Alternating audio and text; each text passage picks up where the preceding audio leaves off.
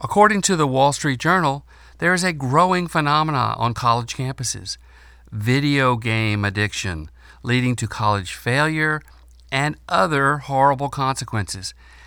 And to make matters worse, it's not rare.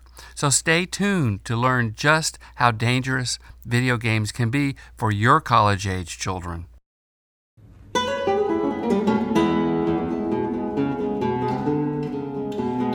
Welcome to Portable Practical Pediatrics, a podcast for parents and families, a place dedicated to children and their well being.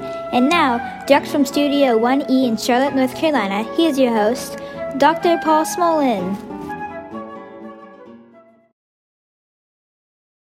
Newsflash childhood anxiety disorders, sleep disorders among children, depression, teen suicide, and acting on violent thoughts with a gun are all on the rise. Like with all sociologic phenomena, the reasons for this are varied and complex, but many experts think that video game use and addiction is a definite contributor. And I don't use that word addiction lightly. It starts innocently enough a gift at Christmas or birthday present of a gaming platform to play on, usually bought by the child's parents. For some, playing video games is just a relaxing activity a diversion from the stress of life. But for others, especially boys, it morphs into an all consuming activity that frequently goes on for 8, 10, even 12 hours straight. Late night or even all night gaming is not unusual either. That's when there's time to play. Well, it's generally recognized by psychologists, mental health workers, psychiatrists, parents, and even gamers themselves that some suffer from an addiction. Just ask them. For some, it has all the features of addiction. It's a compulsion somewhere deep in the child's brain that drives them to play. It's very difficult for a gamer to stop. Over time, the gamer needs more and more gaming time to be to satisfy their craving, and finally, with withdrawal from gaming, the child experiences a very unpleasant sensation. Sounds like an addiction to me. Okay, so back to the Wall Street Journal article that I referenced in the intro. The article tells the story of Jake, an insecure college student who gamed all through high school, but with the structure of his parents around him, managed to get by functioning academically and otherwise. But then came college. Jake quickly learned that no one really cared if he went to class or not, or stayed up all night gaming, or took a shower, or even ate regularly. His parents didn't find out how bad things were until they saw him and realized that he was not bathing, sleeping very much, or eating enough to maintain his weight. Here is a description of Jake's life and many other college students' experience. Quote from the article the cycle works like this gamers develop a problem in high school, but they are able to get away with it. The transi- transition to college is a different story, said Cam Adair, founder of Game Quitters, an online support community for people with video game addictions. These less parental supervision, more independence, more responsibility, a change in their social environment, more difficult classwork, and they experience an increase in stress. To deal with stress, they play video games, which causes them to get behind in class, which causes more stress, and they escape further into games to, to deal with it, perpetuating the problem. This creates a cycle of academic self destruction. End of quote. Well, for some, gaming has serious re- repercussions when they get to college. We already know that 50% of entering college freshmen will fail to get the degree.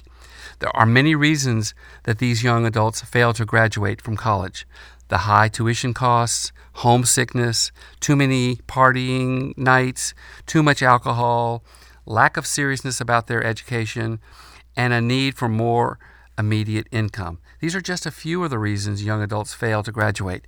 But as the Wall Street Journal article points out, video game addiction is now being recognized as an important contributor to college failure.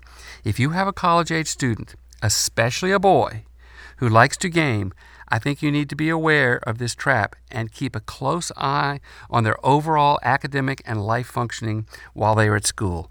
As I tell the high school graduating children I see going off to college, quote, drop out of this school and I can guarantee you that your next life opportunity won't be as good.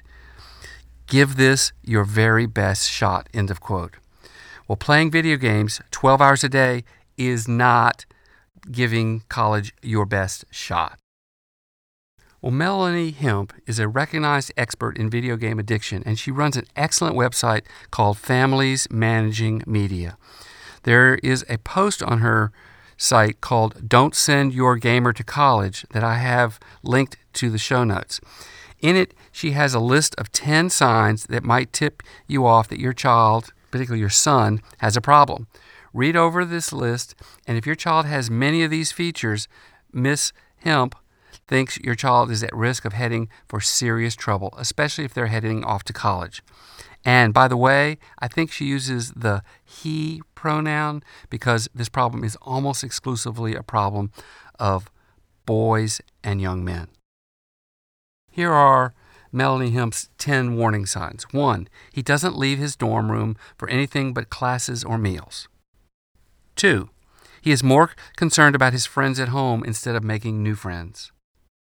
Three, he doesn't date or talk to girls in person. Four, he pays little attention to his hygiene or his living space.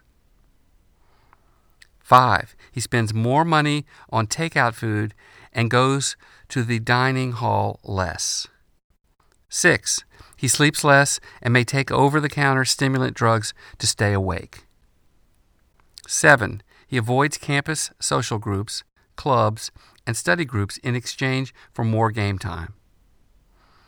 Eight, he lies to his parents about the amount of time he spends gaming and his low grades. 9. He shows signs of depression. And finally, 10. Gaming remains his favorite hobby.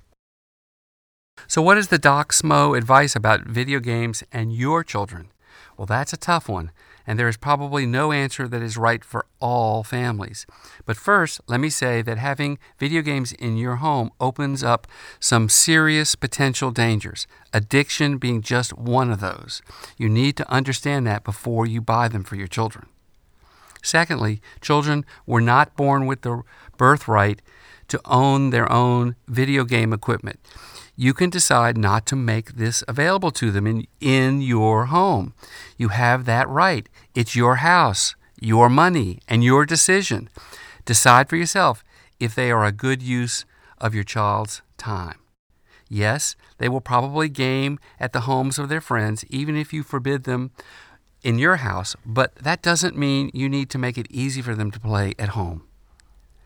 Thirdly, realize that the video games of today are more like movies than the games that you grew up with, often touching on sexual, demeaning, and violent themes. That's why they have ratings. And finally, if you decide to provide these games for your children, you need to be quite vigilant at looking for signs that your child is becoming consumed by them. Take a moment and read over the above list one more time so that you make sure you know when there is trouble. With regards to the college issue, what a tragedy to have everyone's grand hopes for your child's bright college future end with a bucket of debt, failing grades, with them moving back home with no degree. So, if you think your child has a problem with video game dependency or addiction, be very, very careful about sending them off to college and seek professional help before letting them loose on their own. As this Wall Street Journal article points out, you may be setting them up for a colossal failure. Well, that's it for today's PEDcast. If you value the information that you get from Portable Practical Pediatrics, consider taking a moment to write a review wherever you get your podcasts and share any PEDcast that you like. I would also love for you to take a moment to make a comment at my website. That's www.docsmo.com. Let others benefit from your wisdom. Well, this is Dr. Paul Smolen, your PEDcast host, hoping that no child's college failure can ever transfer blame to playing too many video games. Until next time.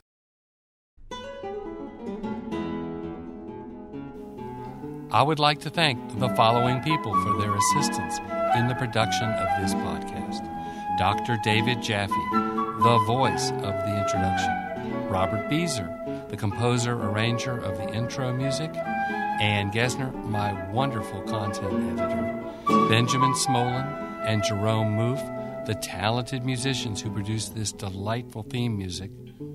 Sarah Smolen and Nathaniel Horlick for their digital wizardry, and Wendy Smolen Esquire and Seth, the Rocket Man Barrister Jaffe, for their inspirational guidance. Thanks, guys. By listening to this podcast, you agree to all of the terms and conditions found at the docsmo.com website. This docsmo.com podcast is informational only. Dr. Smolen does not diagnose, treat, or offer specific medical advice for your child. For specific medical advice regarding your child, consult his or her healthcare provider.